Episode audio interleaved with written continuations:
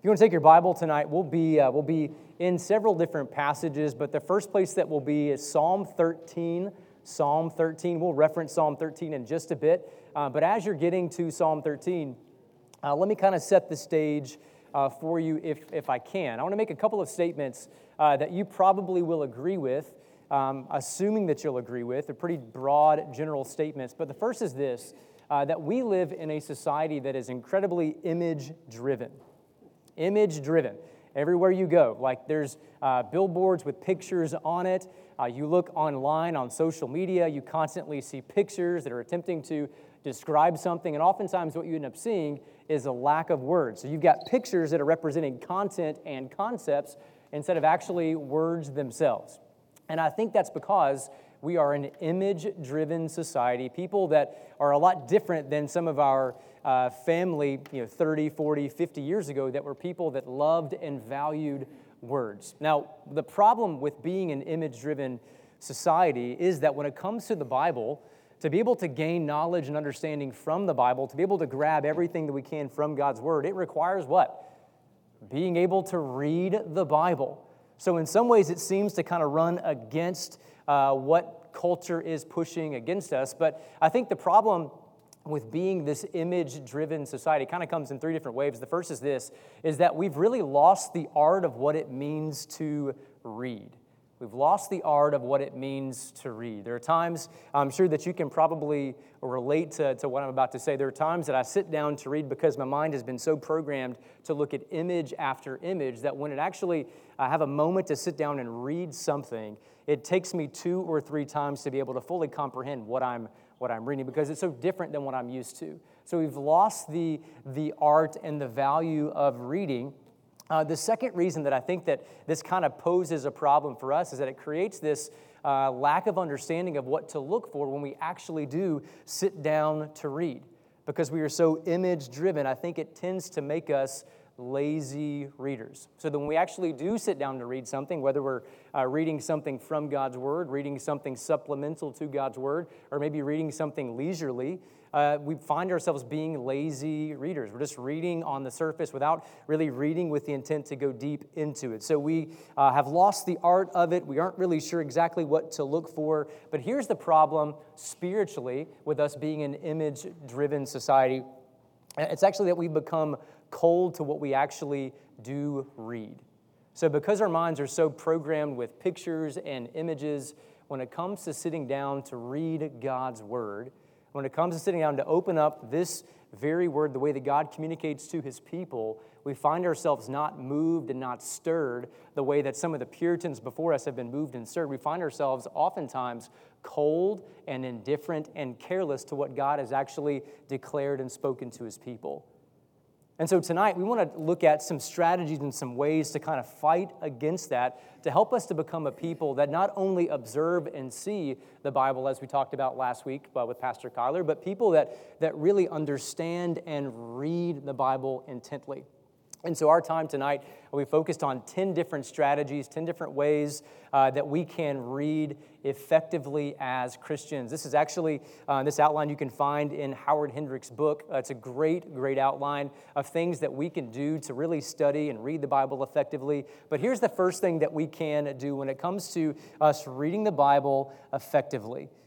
First of all, we have to be willing to read thoughtfully. To read thoughtfully.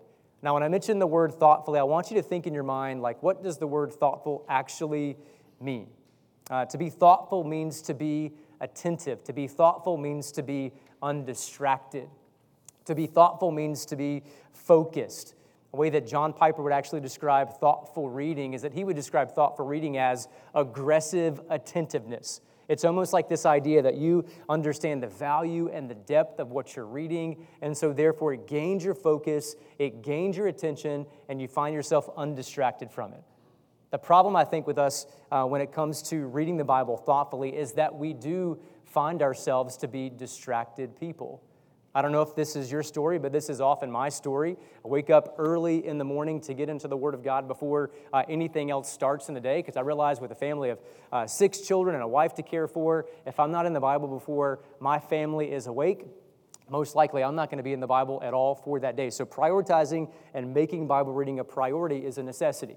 But oftentimes when I see the alarm clock go off at 4:30 or whatever it might be, my first reaction oftentimes is to like take that phone and to go to some form of social media. And immediately I find myself to be distracted, focused on something else besides what I should actually be focused on. But when it comes to reading the Bible, like it should be for us, that we are reading with thoughtful intent, with attentiveness, with a focus that's hard to be broken, because we realize that this is God speaking to his people. So, how can we effectively read thoughtfully? I'll give you a couple ways that you can read thoughtfully. The first is this is that when you actually sit down to read the Bible, that you ask questions. You ask questions. So you're looking at maybe Philippians 1 or Philippians 2, or for our example tonight, we'll be in it in just a few moments, uh, Psalm uh, 13. That as you're reading the Bible, that you begin to ask questions. For those of you that have done inductive Bible study in your past, you know that this is something that helps you uh, retain what you read. It helps you dig into uh, the meat of what you're reading. But asking questions uh, keeps your mind and heart engaged and focused. It kind of reminds me of uh, watching TV shows that are kind of investigative uh, driven or shows that are like uh, journalist driven, where they're, they're doing their job and they're asking people specific questions to get to the bottom of a story. And then as they get to the bottom of that story, uh, they begin to reveal all the points of that story and point the verdict towards someone specific. So when it comes to reading the Bible thoughtfully, one of the first ways that we can make sure that we are reading with thoughtful intent is by looking at the Bible and asking questions. Why in the world is this passage here? Why in the world uh, was this included in the canon of Scripture? Like, what do I see taking place in this passage? What are some, some people, some key names that are kind of standing out to me in this passage? So, ask yourself uh, questions as you read. Be an investigator of the Bible. And as you begin to ask yourself these questions, the Bible will begin to make sense to you as you're looking at a specific passage. So, we ask questions as we read to make it thoughtful for us. But secondly, uh, when it comes to being a thoughtful reader, we also have to, to write as we read. We write as we read. Now, some of you, uh, when it comes to reading the Bible, uh, you probably sit down in the morning and you have your cup of coffee and you open up your Bible and you just have your Bible, your coffee, and that's it. But I, I, would say for you, if you find yourself to be someone that struggles with focusing, uh, with struggling to keep your mind attentive on what you're actually reading, uh, pull out a journal. And as you're reading the Bible, write down those questions that you have. Write down those things that you would like to know more about. Journal those things down. Because what you end up doing is that you force your mind to think about things that you wouldn't ordinarily think about, but you also create this sense of legacy that at some point your children will be able to, to look at and see, follow behind and see their, their mom or their, their dad was someone that took the Bible seriously. So, writing forces you to engage with the text a little bit more specifically and intently. So, I would say uh, you ask questions, you write, and then I would also say when it comes to uh, reading thoughtfully, uh, that as you're reading your, Bible, that you take notes in your Bible. Now, some of you, I think Pastor Kyler mentioned this last week, uh, but some of us have this perspective that as we sit down to read the Bible, like we want the Bible to, uh, for us to be uh, something that's not marked up. But I would say uh, the markings in the Bible kind of reveal the spiritual depth of, of a person. Uh, for me, like I, I, look at my mom's Bible. My mom passed in 2017. Um, one of the first things that I grabbed from my mother uh, was her Bible. And because mom was a lady that loved Jesus, uh, that loved the Lord, but what I see here is a Bible that has been marked up in so many different places. And what I think it reveals is a heart and a mind of someone that has been changed by the Bible. So as you're reading through the Bible, you're asking questions, you're, you're journaling, you're writing things down as you see them, questions that you might have but you're also making notes in your Bibles. You're circling things that you think are important. You're writing references down from one verse to another. You're drawing lines from one passage to another just to see where they kind of connect. So, the first thing that I would say that helps us be people that are uh, reading the Bible effectively is that we read thoughtfully. We read thoughtfully. The second thing that I would say for us uh, to, to be people that are effectively reading the Bible is that we read repetitively. We read repetitively. Uh, when I was in college, there was a guy by the name of Dwayne Carson. Uh, Dwayne Carson for, uh, for Liberty University was this guy that uh, he was over all of the spiritual life components of of Liberty. So he dealt a lot with RAs and spiritual life directors and people that were in charge of small groups. Dwayne was an incredibly godly guy. He had a lot of like what we would call like Dwayne Carsonisms, these statements that he would say that would, would just like stick with you. He's one of these guys that you didn't really know the value of the guy until after you moved on, you left Liberty, and now that guy's, you understand what he was saying, the depth of what he had to say. One of the things that Dwayne would always say, and that we didn't realize how important it was until now, uh, was that repetition brings retention. Repetition brings retention. And it's really simple, and this is the idea. The more that you find yourself reading something, repeating something, the more that you find yourself retaining what you read. So, repetition brings retention. So, we're talking about reading the Bible repet- repetitively. It's the idea that you are consistently reading the Bible over and over and over again. And I would say, even more specifically, uh, you can even find yourself devoting an entire month uh, to one specific book of the Bible. You know, we've all got these goals to read through the Bible in a year. And oftentimes, like that's an incredible goal to have, but you end up finding yourself taking a surface level over the entire course of the Bible, which is great in some cases, but in some cases it means that we lose the depth of what we're actually reading. So if you're that person that finds yourself reading the whole Bible in a year, but not seeing a lot of spiritual growth happen because of that, then maybe slow things down just a bit. Take a book of the Bible and read that book, say maybe Philippians. You've got four chapters there. Take those four chapters and every day for that entire month, maybe the month of September, find yourself reading that book over and over and over again. You'll be surprised and amazed how much you can retain by simply repeating it. So, a couple of steps when it comes to reading the Bible repetitively. The first thing I would say is this uh, read the entire book at a time. Read entire books at a time. We're thinking about inductive study and understanding the Bible as a whole. One of the big things that we have to understand is that the Bible, uh, the books of the Bible, were written as one unit. So the book of Philippians was written as a unit. The book of Galatians was written as a unit. You know, all of these individual books were written as individual units. So when it comes to understanding and getting the whole counsel of what you see from a specific book, sit down and read the entirety of that book.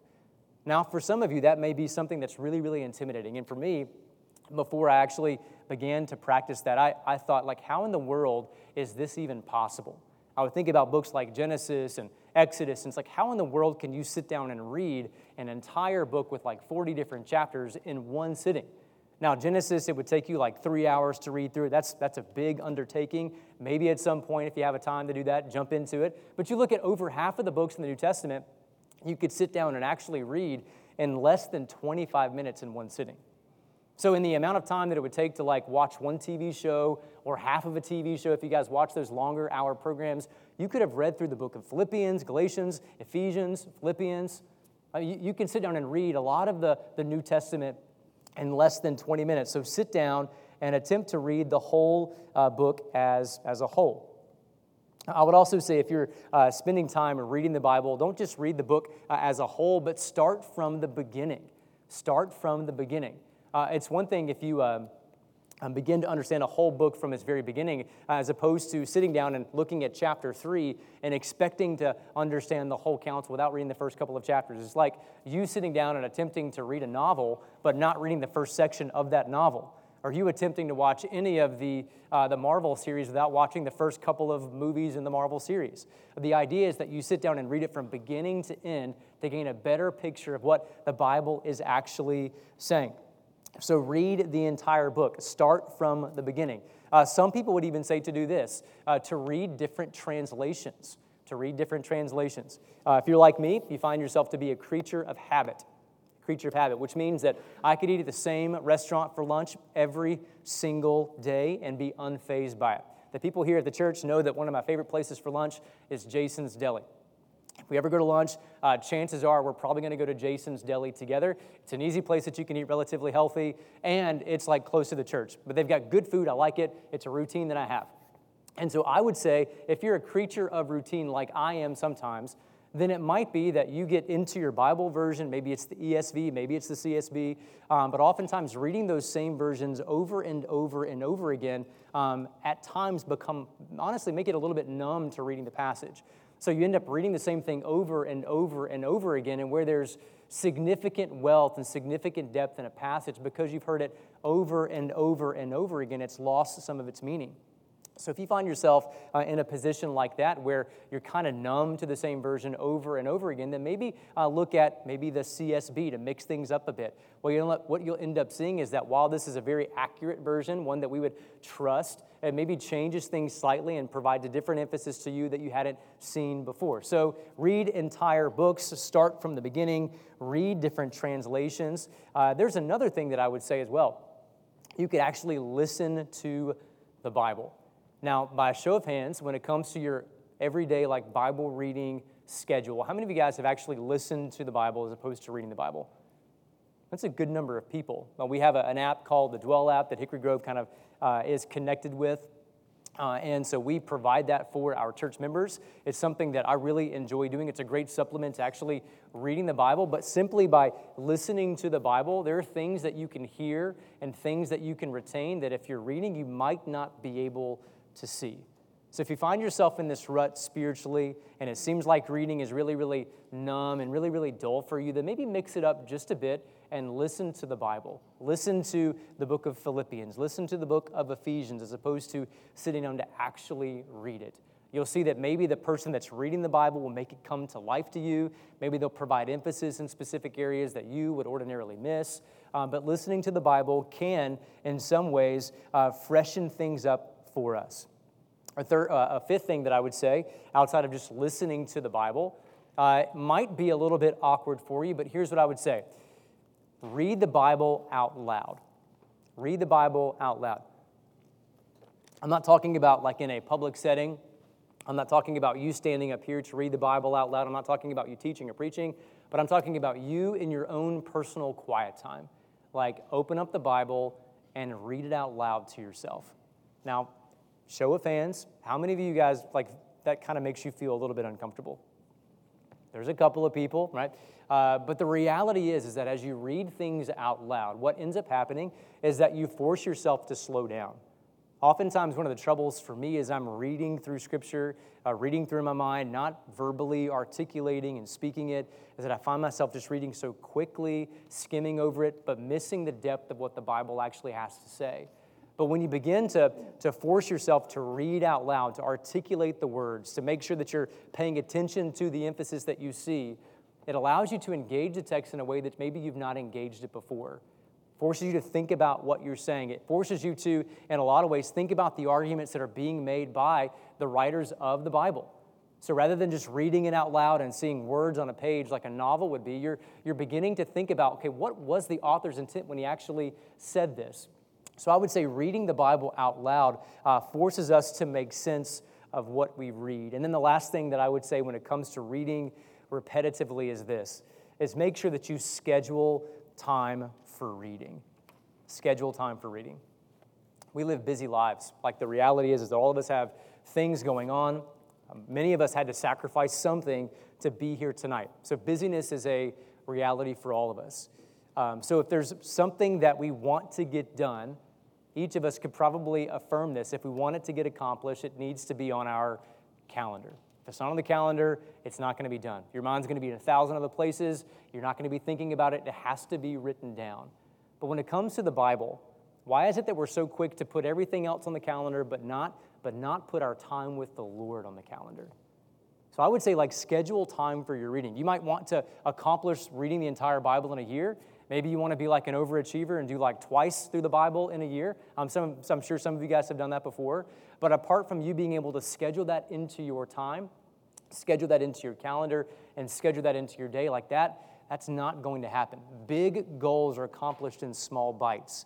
And when it comes to Bible reading, it has to be planned out. And something that I, I would even practically say is that you need to know where the next seven days of your Bible reading are going to go, like at any, at any given day. So today, you need to know where next Wednesday you're going to be actually reading the Bible. Because if you wake up one, uh, one day over the, next, over the next week with no idea where you're actually going to be in the Bible, uh, the chances are is that you're not actually going to be in the Bible itself. You're going to find something else to do. So schedule out what you want to read and make sure that you stick to that schedule. So schedule time for Bible reading. If it's not scheduled, it won't get done.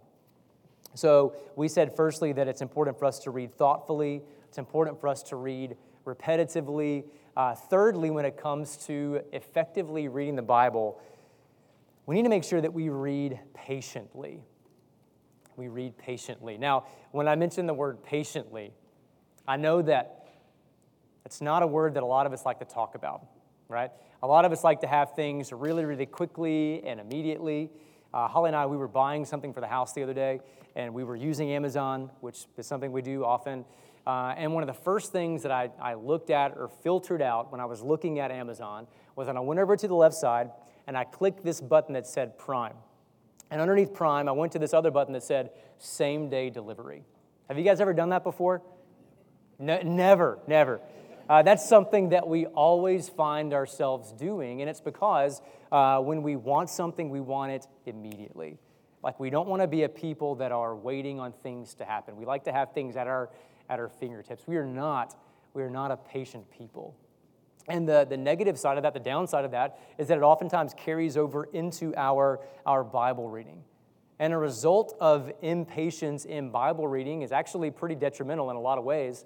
Uh, I'll give you a, a, couple of ways of, of how impatience in Bible reading kind of affects us. The first is this, is that when we're impatient with Bible reading, when we're so quick to sit down and rush through a text, what ends up happening is that we end up finding a group of men and women that are content with five-minute devotional books.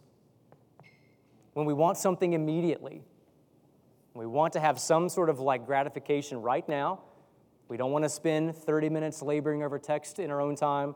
So therefore, we find ourselves content and satisfied with reading for five minutes and being okay with that.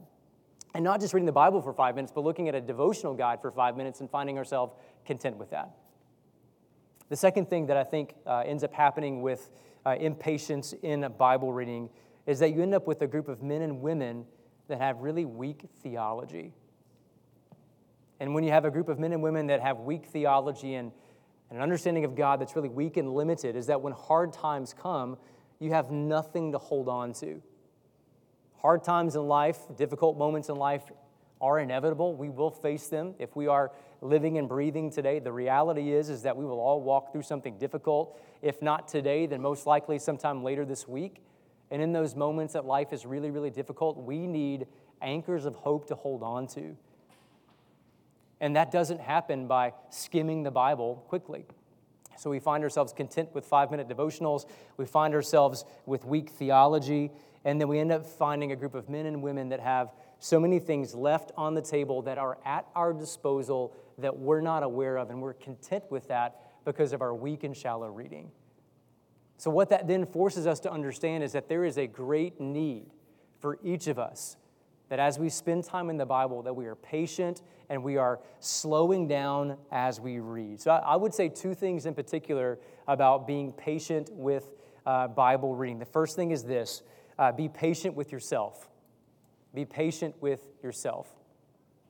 As you sit down to read, and if you're devoting yourself, uh, say tonight, you're saying, you know what, I'm going to I'm to deepen my level of devotion with Christ. I'm going to spend time in the Word consistently. I'm not going to be a weak uh, theologically minded person. I want to be someone that's strong in the faith. I want to devote my life to, to really reading and understanding the Bible from this day forward. Maybe that's you tonight, and that's awesome if it is. Um, but I would say this like, be patient with yourself in that process. Be patient with yourself in that process. Habits take time uh, to develop. I mean, some people would say that it takes four to six weeks, a month to six weeks, uh, before things become like habitual in your life, before things become like rhythmic in your life. And four to six weeks sometimes to develop habits can seem like a lifetime and an eternity. Because when it comes to developing habits, those things don't come easily. You have to find yourself waking up early, find yourself struggling to go into your office or go into your living room or to find that chair that you uh, know is best for you, uh, spending time with, with the Bible. You find yourself slugging along, just making it a habit, but I, but I promise you, as you find yourself uh, pushing forth with the desire to do that, that you find grace as you sit down to open up the Bible, understanding and seeing that this is God's word that is alive, that is active, that's sharper than any two edged sword, that's speaking directly to you. So be patient with yourself as you look at the Bible. But secondly, I would also say this not only be patient with yourself, but be patient with the word. Be patient with the word.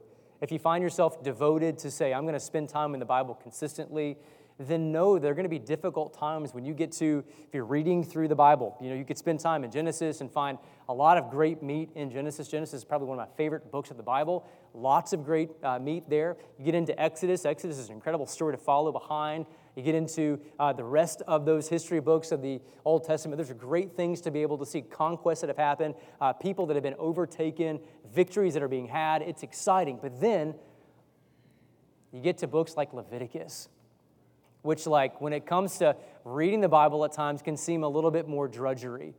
Like, what's actually happening here in this passage? When it comes to numbers and you're reading census after census and family after family, what's the connection here that we see?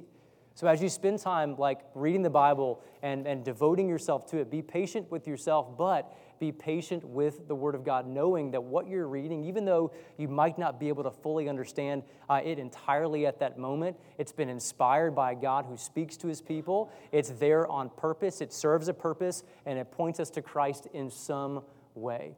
So be patient with yourself and be patient with the Bible. Read the Bible repetitively. Uh, the fourth thing I would say is this to read the Bible selectively. Selectively. Now, when I say the, uh, to read the Bible selectively, here's what I mean read the Bible and know what you're looking for. know what you're looking for. I've got a story to kind of explain this. Uh, one of the things that uh, we do in the Maxwell house, um, one of the ways I like to serve my wife, I, I, fail in so many ways, just to be honest. I fail in so many ways. But one area that I like to serve my wife consistently is in the morning. I get up before everybody else, but I take my wife coffee in bed like every morning. It's what I do, it's my thing. Um, oftentimes, when I'm walking into the bedroom, she's still asleep, the lights are off. And so I find myself needing to rely on my knowledge of the bedroom. Okay, so lights are off. I'm walking around really, really slowly, attempting to not, not stub my toe on the edge of the bed, uh, trying to remember if there was something that was left on the floor, attempting not to fall. I, I know what I'm looking for. And so when I'm talking about reading the Bible selectively, it's reading with specific things in mind, things that you are looking for in particular. And here are some things that we can uh, look for as we're reading the Bible. And I want to use Psalm 13 as an example as we look at this text together. So if you've got your Bible, uh, look at Psalm 13. I want to read this, and then I want to walk through a list of things that I want us to be looking for. Psalm 13 says this this is a psalm of David. It's what we would call a psalm of, of lament, which means that uh, he is in a place where he's experienced hard times, difficult providences in his life. Um, but here he finds himself being honest with God in his moment of difficulty and hardship. But at the end of the psalm, he's praising God for who he is. A psalm of lament takes us from a place of uh, despair to a place of praise, all in the same psalm. It's a journey. And so as you look at Psalm 13, that's what you see. This is what we see uh, in verse 1. David says, How long, O Lord, will you forget me forever? How long will you hide your face from me? How long must I take counsel in my soul and have sorrow in my heart all the day? How long shall my enemy be exalted over me? Consider and answer me, O Lord my God. Light up my eyes, lest I sleep the sleep of death. Lest my enemy say, I've prevailed over him. Lest my foes rejoice because I'm shaken. But I have trusted in your steadfast love. My heart shall rejoice in your salvation. I will sing to the Lord because he has dealt bountifully with me. Psalm 13, one of my favorite Psalms. So, as we read selectively this passage, a few things that I want you to be looking at and looking for in particular. First of all, who do you see listed in this passage? Think to yourself, maybe write it down. As you look at Psalm 13, uh, who is someone that you see listed in this passage? You're looking for key names that might stand out. You're looking for uh, key nouns, proper nouns that you might see. Well, first of all, you see here this psalm is written by David, but you see here that this psalm is, is, is a prayer to, to God Himself. So those are two names that you see listed in Psalm 13. Another thing that you can be looking for besides just the who is, is what. Like, what is happening in this passage? So, if we're attempting to read this selectively, looking at Psalm 13, you could see, well, something's happened in David's life that makes him feel as if God is distant from him. In fact, he says in verse 1 and verse 2, How long are you going to forget me forever? So he feels as if God has forgotten him. He feels as if God has hidden his face from him. He's feeling anxious. He says, How long must I take counsel in my soul? That's the idea of him kind of wrestling through things at night in his bed. How long shall my enemy be exalted over me? He's feeling the sense of desperation. He's feeling the sense of almost immediate defeat. So something's happened in David's life that makes him raise these questions to God. So, what is happening in this passage? Where? Like, where is this taking place? So, we ask who, we ask what, we ask where. Like, is there a location? Is there something specific that's taking place location wise uh, in this passage? Is like a, uh, like a city that's listed? Is there a place that's listed? Is there a location that we see? Well, specifically, we don't see any type of location to, uh, like where David might be living at the time. Um, but we do feel, uh, based off of what David says in Psalm 13, that maybe there's this, this place of despair and brokenness that, that he's kind of dwelling in. Maybe he feels a sense of desperation and lowness. So while there's not necessarily a city that we can point to, his state of mind is feeling desperation. So we see who, we see what, we see where. Uh, what about when? Is there a time that's listed in Psalm 13? Forever. He feels as if God has forgotten him forever, as if his time is kind of stretched out. You know what that's like. Oftentimes, when you're walking through moments of despair, it might have only, might, it's maybe it's only been like a week or two weeks that you've been walking through that, but it seems like it's been an eternity. This is what's happening with David. That length of time has kind of been stretched out for him. So we look, we see a who, we see a what, we see a where, we see a when. Why was this passage written? Why is this included in the counsel of Scripture? And this involves us being able to, to zone out a little bit, thinking a little bit more broadly, not just in the lens of Psalm 13, but Psalm 13 might have been included to show us that the Psalms are not just Psalms of praise where things are going right.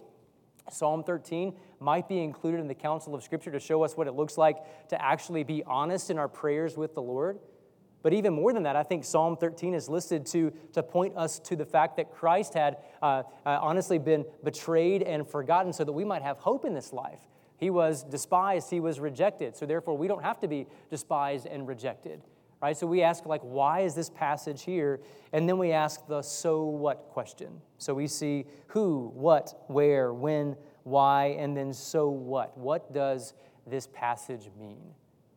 And in the big counsel of Scripture, the whole uh, course of Scripture, we would say that Psalm 13 is here to remind us that even though uh, difficult moments might come in life, we can ultimately have hope in Christ because of what He's done for us through His finished work uh, on the cross for you and for me. So, who, what, when, where, why, and then the so what. So, when it comes to reading your Bible selectively, that's what we mean. It's the idea that you are specifically looking for something as you come to any text that you're reading, reading the Bible selectively.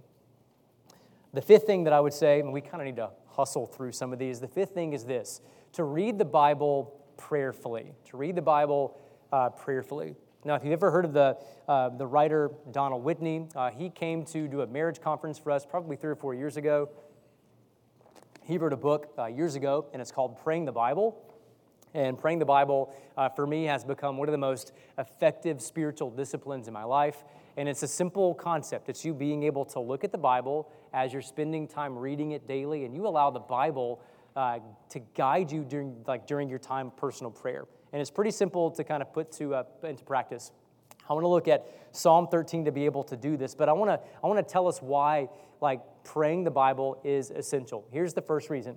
When it comes to reading the Bible prayerfully, the Bible will deepen your prayer life. As you open up the Bible, as you spend time looking at the Psalms or looking at the New Testament, you're looking at God's Word and allowing that to, to lead your prayer life, you'll find that it's going to deepen your prayer life. You're going to see that, that what's mentioned in Scripture, the way that it's leading you to pray, is so, so much more broad and so much more rich than you've able, uh, ever been able to experience before. Like it brings things, uh, things into perspective and brings things into light for you to pray about that you probably wouldn't have thought about before. So it deepens our prayer life, it broadens our prayer life, and it strengthens our prayer life. So if we apply this concept of praying the Bible to Psalm 13, what would that look like for us? Let me just read the first couple of verses of Psalm 13. How long, O Lord, will you forget me forever? How long will you hide your face from me? How long must I take counsel in my soul and have sorrow in my heart all the day? How long shall my enemy be exalted over me? Praying the Bible would look like this Lord, even though I feel alone, thank you that you are always with me. Father, thank you that because of Jesus, you will never shield your face from me. Father, thank you that you have defeated the greatest enemy of all, which is death. Father, I ask that you would guard me from uh, taking counsel in my own soul and being anxious and being worried and fearful. Lord, help me to trust your word for wisdom and guidance. If you look a little bit further in Psalm 13, you see verses 5 and 6. David says this, But I've trusted in your steadfast love. My heart shall rejoice in your salvation. I will sing to the Lord because he has dealt bountifully with me. Praying the Bible in verses 5 and 6 could look like this God, thank you for the victory that you give me through Christ, who is our salvation. Thank you that even before the trial is over, that you are present with me. It's reading the Bible, you meditating on the Bible, and you turning the words of God into a prayer. It's really, really simple. It doesn't mean that you're taking the Bible out of context. It means that you are allowing God's word to stir your heart to pray for things that maybe you wouldn't have ordinarily be thought about, uh, be thinking about to pray for before. And you could even apply this to praying for other people as well. If you've got a list of people that, uh, that you are praying for consistently, maybe it's your, your family that you're praying for, maybe your kids, maybe your, your kids' spouses, maybe it's your grandchildren, maybe the list kind of consistently kind of broadens out like that, and you find yourself praying the same thing over and over and over again for those listed people that you love and you care for, maybe apply scripture to that. Maybe it's you being able to look at that prayer list and beginning to pray Psalm 13 or another passage for those specific people. So it kind of freshens the way that you spend time in prayer. So you read the Bible selectively, but then you read the Bible prayerfully. The sixth way that, uh, that we can ensure effectiveness in Bible reading is this it's by reading the Bible imaginatively.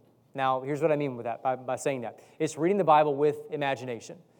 Reading the Bible with imagination. Now, I could get up here and I could read, read Psalm 13 like this How long, O Lord, will you forget me forever?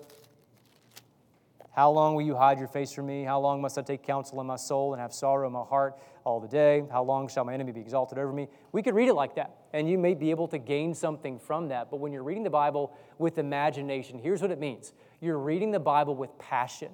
You're reading the Bible with a sense of eagerness to, to recognize that this is God speaking to his people. So if you're reading the Bible with passion and imagination, here's what we see How long, O Lord, will you forget me forever? How long will you hide your face from me? How long must I take counsel in my soul and have sorrow in my heart all the day? How long shall my enemy be exalted over me? This is reading it with the intent in which it was written. This is David writing this and, and reading it as if David was writing it to you. It's this understanding that you're reading it with passion, you're reading it with a sense of understanding more of the context of it being in its place. So it's not just you reading it as words on a page, uh, but you are reading it with the excitement of the text. But not only do you read the Bible with passion to read it with imagination, you can also do this. Uh, you can attempt to, in your own ways, paraphrase the text.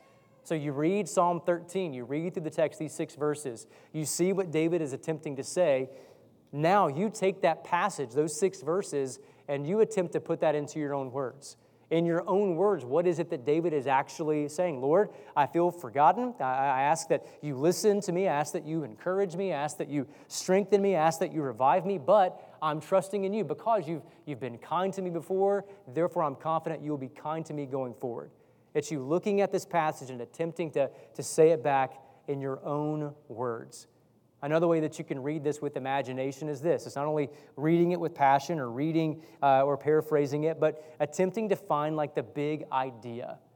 Attempting to find the big idea. It's taking these six verses, taking this passage that you're reading, and attempting to just to, to, to pack it all together, to sync it up together, and put it in one statement that you understand and that you can apply. So you read the Bible with passion, you read, paraphrase the text, and you attempt to find the big idea. You read the Bible imaginatively. Number seven, we can read the Bible meditatively. Now, this is different than reading the Bible uh, prayerfully. This is reading the Bible meditatively. Uh, reading the Bible with meditation. Meditation is the idea uh, that you are constantly thinking on something. Uh, you've heard of the illustration before of cows, the way that they chew their food. They chew their food, they chew it constantly, they swallow it, digest, they, they digest it, they bring it back up, they chew it again. This idea of chewing the cud, like that's what meditation is. It's you constantly thinking on something. It's you reading something and letting it mull over in your mind consistently. Now, when it comes to reading the Bible meditatively, what are some passages that we could look at? Maybe some passages that you can write down uh, that you can look at and study going forward uh, that would help us get a better understanding of what it means to read the Bible with meditation. Joshua 1 8 is a place that I think that you can begin. Joshua 1 8. And Joshua 1, this is what we see. God says this This book of the law shall not depart from your mouth, but you shall meditate on it day and night so that you may be careful to do according to all that's written in it. For then you will make your way prosperous, and then you will have good success. So, meditating on the Bible is the idea that you are meditating and thinking on it day in and day out. Psalm 1, verses 1 and 2, this is what the author says How blessed is the man who does not walk in the counsel of the wicked, nor stand in the path of sinners, nor sit in the seat of the scoffers, but his delight is in the law of the Lord, and in his law he meditates, here's that phrase again, day and night. Again, you see meditation connected to as you awake and as you go to bed. It's constantly mulling over in your mind a passage of Scripture. Psalm 119, verse 97 says this Oh, how I love your law! It is my meditation all the day. It is my meditation all the day. Now, if we did a survey of this room tonight and we asked uh, just an honest question, how many of us could honestly and genuinely say that we are thinking on the Bible all day, every day? Those are just three verses that we've looked at, or three passages that show us the importance of meditating day and night and loving it as we see in Psalm 119. But if we're asking ourselves the honest question, how many of us could say that we absolutely love meditating on the Bible? A quick way that you can find the answer to that question is by looking at your phone and then seeing the screen time that you have on your phone each day. I think if we're honest with ourselves, we look at the amount of screen time that we spend uh, each day on our phones. Uh, I think for students, it's somewhere between like six and eight hours a day that students are on like a device. I know that seems like a lot. And we would say, yes, yeah, students, this following generation is, is doing that. But for a lot of us uh, that are you know, aren't too far removed from that generation, we find ourselves living with that same type of struggle where we're constantly looking at our phones, we're absorbed with technology. So that's a simple answer to the question of whether or not we love meditating on God's Word or whether we don't. So I would say that we meditate on the Bible. We meditate on it day and night. It's something that we should love and desire. Even further in Psalm 19, we see this verses 1 through 14. Let me read this to you. I want to see I want you to see the value of meditating on the Bible. It says the heavens declare the glory of God and the sky above proclaims his handiwork. Day to day pours out speech and night to night reveals knowledge. There's no speech nor are there words whose voice is not heard. Their voice goes out through all the earth and their words to the end of the world. In them he has set a tent for the sun, which comes out like a bridegroom leaving his chamber, and like a strong man runs its course with joy. Its rising is from the end of the heavens, and its circuit to the end of them, and there is nothing hidden from its heat. The law of the Lord is perfect, reviving the soul. The testimony of the Lord is sure, making wise the simple. The precepts of the Lord are right, rejoicing the heart. The commandment of the Lord is pure, enlightening the eyes. The fear of the Lord is clean, enduring forever. The rules of the Lord are true and righteous altogether. More to be desired are they than gold, even much fine gold. Sweeter also than honey and drippings of the honeycomb. Moreover, by them is your servant warned. In keeping them, there's great reward. Who can discern his errors? Declare me innocent from hidden faults. Keep back your servant also from presumptuous sins. Let them not have dominion over me. Then I shall be blameless and innocent of great transgressions. Listen to the last phrase. Let the words of my mouth and the meditation of my heart be acceptable in your sight, O Lord, my rock and my redeemer. David is laying out clearly the beauty, the magnitude, and the value of God's word, and he calls us to be a people that are consistently meditating on God's word day and night. So, how do we meditate on the Bible? It begins by opening up the Bible to read the Bible. But when it comes to practically putting it into application, you could throw verses onto your phone. You can take post it notes, put them on your mirror. You can put post it notes on the dash of your car. You can put things on your laptop, writing notes, index cards beside your desk, things to constantly keep your mind engaged with God's Word, to meditate on it. Meditate on the Bible, read it with meditative purpose. Number eight, we read the Bible purposefully. Read it selectively, we read it meditatively, we read it purposefully. To read it with intentionality, which means that when you're looking at the Bible, you're doing it with something in mind.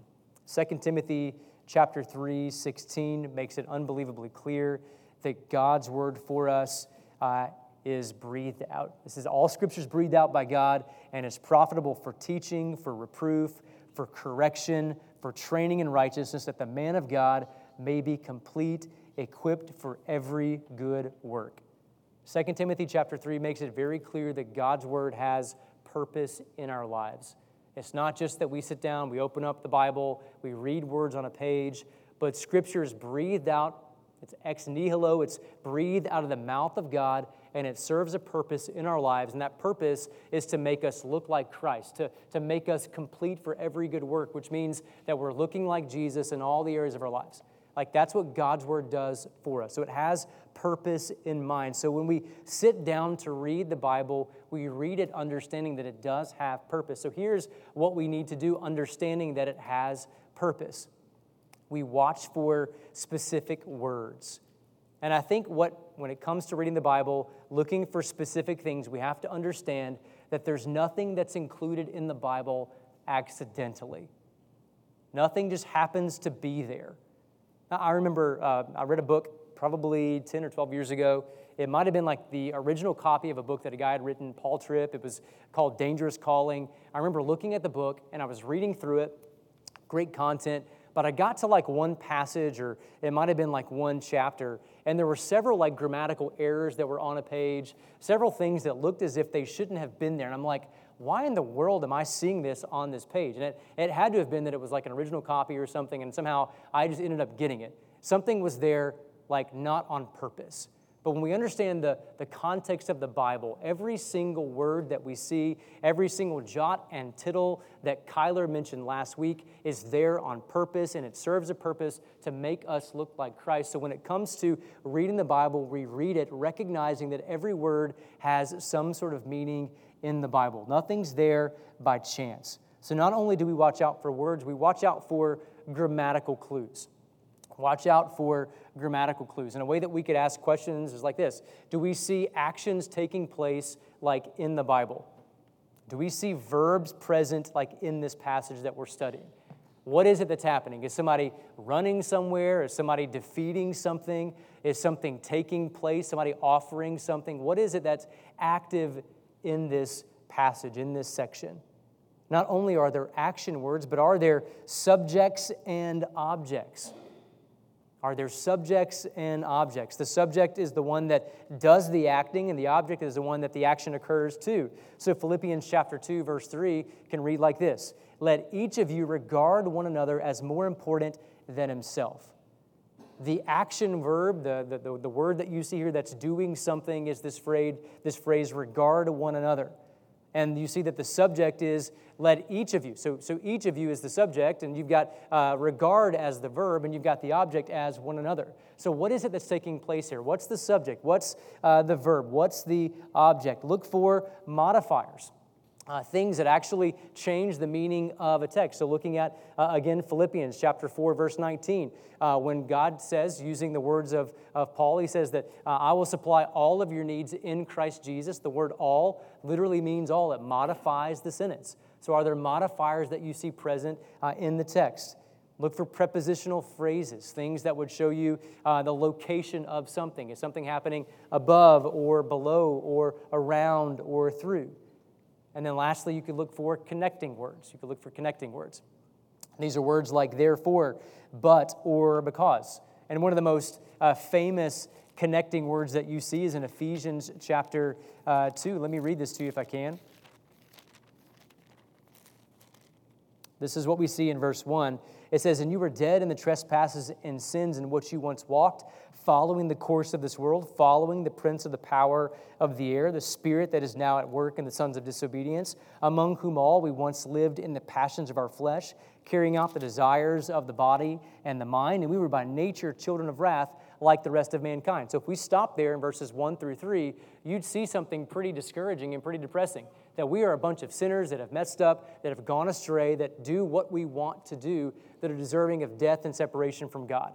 But then you look at the beginning of verse 4 and see this unbelievably strong connecting word that gives us hope for the following passage. Here's what we see but God. So even though there's sin, even though there's separation, even though there's something wicked that happens, verse 4 happens, but God, being rich in mercy, because of the great love with which He loved us, even when we were dead in our trespasses, He made us alive together with Christ.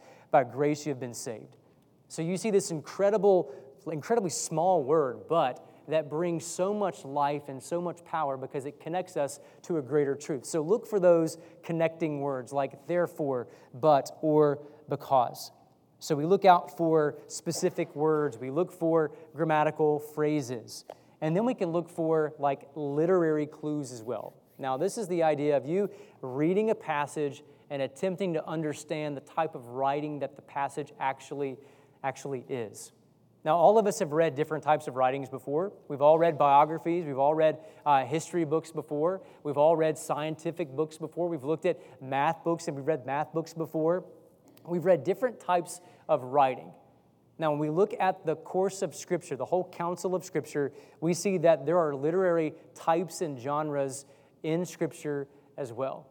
So, something that helps us gain a better picture of what we're actually reading is us attempting to understand what it is that we're actually reading. First of all, you'll see uh, in the Bible there's biography that is written. You see this in Genesis, you see this in Judges, you see this in 1st and 2nd Samuel and 1st and 2nd Kings, where you see a listing of, of people where uh, there's attempt, they're attempting to, to kind of showcase the, the history of some individual person, a biography of an individual. You see geography that's listed as well. So, not only biography, but you see geography. You find this in Exodus where there's specific locations that are brought up and mentioned, places that are mentioned in the passage, information that's listed about the land. You find not only biography and geography, you find history. Find history uh, mentioned in the Bible where you've got key events that are taking place. You look at the conquest that happens in Joshua, and you can look back and see that these are actual events that took place over the course of history. You see chronology that happens in Scripture, 1st and 2nd Samuel, 1st and 2nd Kings, where there's, uh, there's a king that passes, a king that passes, a king that passes. There's chronology that takes place. And then as you get to the New Testament, you see something called ideology, which is where you get the Apostle Paul. He's attempting to teach concepts and principles and ideas. You see a lot of Paul's writings kind of fall into this category that this is what I would like for the church to look like. This is how I would like for the church to behave. This is how Christians should live and act towards one another. So there's biography, there's geography, there's history, chronology, and then ideology. So attempting to understand what you're reading gives you a better idea of what the passage actually says. So not only do you read uh, looking for those clues, but we also, number nine, we read to retain. We read to retain. I mentioned this a little bit earlier.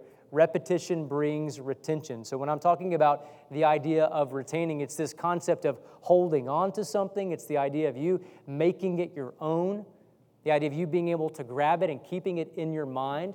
Good example of this is what's happening next door and in the rest of the this lower level here in the church. You've got Awana taking place where kids, I mean, hundreds of kids are memorizing over this, this course of this semester, hundreds of verses committing to memory scripture that they will hold on to most likely for the rest of their lives. So when we're reading to retain, we're not just reading to, to pass a test, but we're reading so that we might hold on to the truths of Scripture that we see. So, two specific points that I want to throw to you when it comes to reading with retention. The first is this recite to remember. Recite to remember. And this is the idea that you are actively attempting to memorize Scripture so that you can hold on to it. I know that we, we have kids next door uh, doing scripture memory. Kids blow my mind when it comes to what they can actually remember. Not only will they memorize scripture for Awana, uh, you find that many of those same kids are memorizing verses for, uh, for a play that they'll do in December. They're memorizing lines that they'll do for a play in December. They're memorizing songs that they will sing in December. Not only are they doing those things, they're memorizing soundtracks to, to movies that they're watching in their free time. The mind of a child blows me away. But to be honest, you and I could do the very same thing if we attempted it. If we tried to memorize, you would find that you can retain just as much as these children can. So recite to remember to hold on to Scripture. So here's practical advice when it comes to reciting to remember. Many of you guys, many of you ladies are involved in a D group. When it comes to being involved in a D group, take that seriously and attempt to memorize a passage of Scripture together. Memorize a passage of Scripture. It may take you a long time to do it, but attempt to memorize a passage so that you can hold on to it and retain it. The second thing is this not only do you recite to remember, but study to share. Study to share. What you end up finding is that if you have ever taught before, if you've ever led a Bible study, if you've ever uh, preached before, you've ever spoken to a group of people before about a specific passage of the Bible, you find that as you teach, you end up learning far more than anybody else is sitting in the class. Like, that's just the reality of it. When you put yourself down, looking at a text, attempting to study that as fully and thoroughly as you can, you end up walking away remembering so much more than the people actually sitting like underneath your teaching. So I would say this not only do you recite to remember, but study to share. And it might be that at some point, what you're studying and what you're reading, the Lord allows you an opportunity to be able to share that with someone, maybe in a larger setting, but it could be that it's just that someone that you interact with at work or someone that you interact with in your family needs to hear one on one what it is that you've been studying. You've all encountered that before where you've been reading something in your own personal Bible reading, and then that same day or that next day, while it's still fresh on your mind, you encounter someone walking through something difficult and you offer them the same passage it offered you hope for that day. So you recite to remember, but you also study to share. And then lastly, not only do we read to retain, we read telescopically. Teles- big word, telescopically. It really means that we're reading, not just looking at the text that we're reading, but we're looking to understand what this text means in the bigger course of the section of Scripture, what this text means in the bigger course of the chapter of Scripture, and the book that's mentioned, and even more, what does this mean in the grand scheme of the Bible? So it's reading with the whole view in mind, not just looking at uh, one individual verse. And a way that you can kind of put this into practice is by looking at Psalm 13. If you look at Psalm 13 and you see the first couple of verses that we read just a few moments ago. How long, O Lord, will you forget me forever? And you just stop with verse 1 or verse 2, then you can say that, okay, well, maybe this is where God wants us to be. But if you begin to zone out to see what the rest of the passage says, then you begin to see that, well, David doesn't just stop with the, the first two verses where he's complaining about feeling distant from God. He carries forward and actually begins to praise God because of who he is and his faithfulness. So I would say, like, when you begin to read the Bible telescopically, it's you looking at this text and beginning to broaden your horizon to see what it actually means in the greater course of Scripture. So we see 10 different ways that we can effectively read the Bible. So here's the big question so what? Three really, really simple application points. First is this start today. Start today. I'm assuming that there are some in this room tonight that are devoted to a Bible reading plan, but if that's not you, there's never a better time to jump into Bible reading than today. There's always going to be excuses, always going to be other things that could come up, but start today.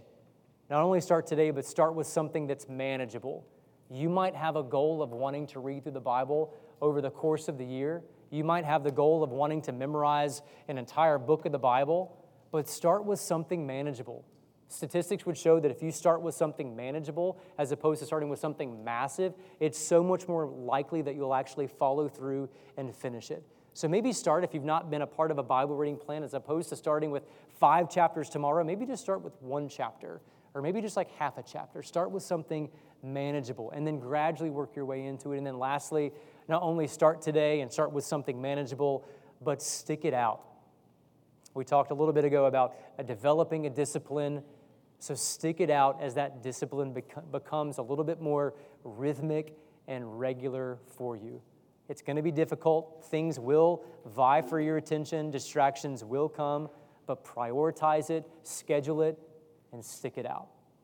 Guys, thank you for being attentive tonight. I know that we flew through a ton of stuff, um, but I know that these next couple of weeks, looking at what it means to understand the Bible, Hopefully, they will prove to be really beneficial for you in your own walk, maybe bringing a sense of refreshness or refreshing to your own Bible reading time and personal walk with the Lord. Let me pray for us, and then we'll wrap up our time together tonight. Let's pray.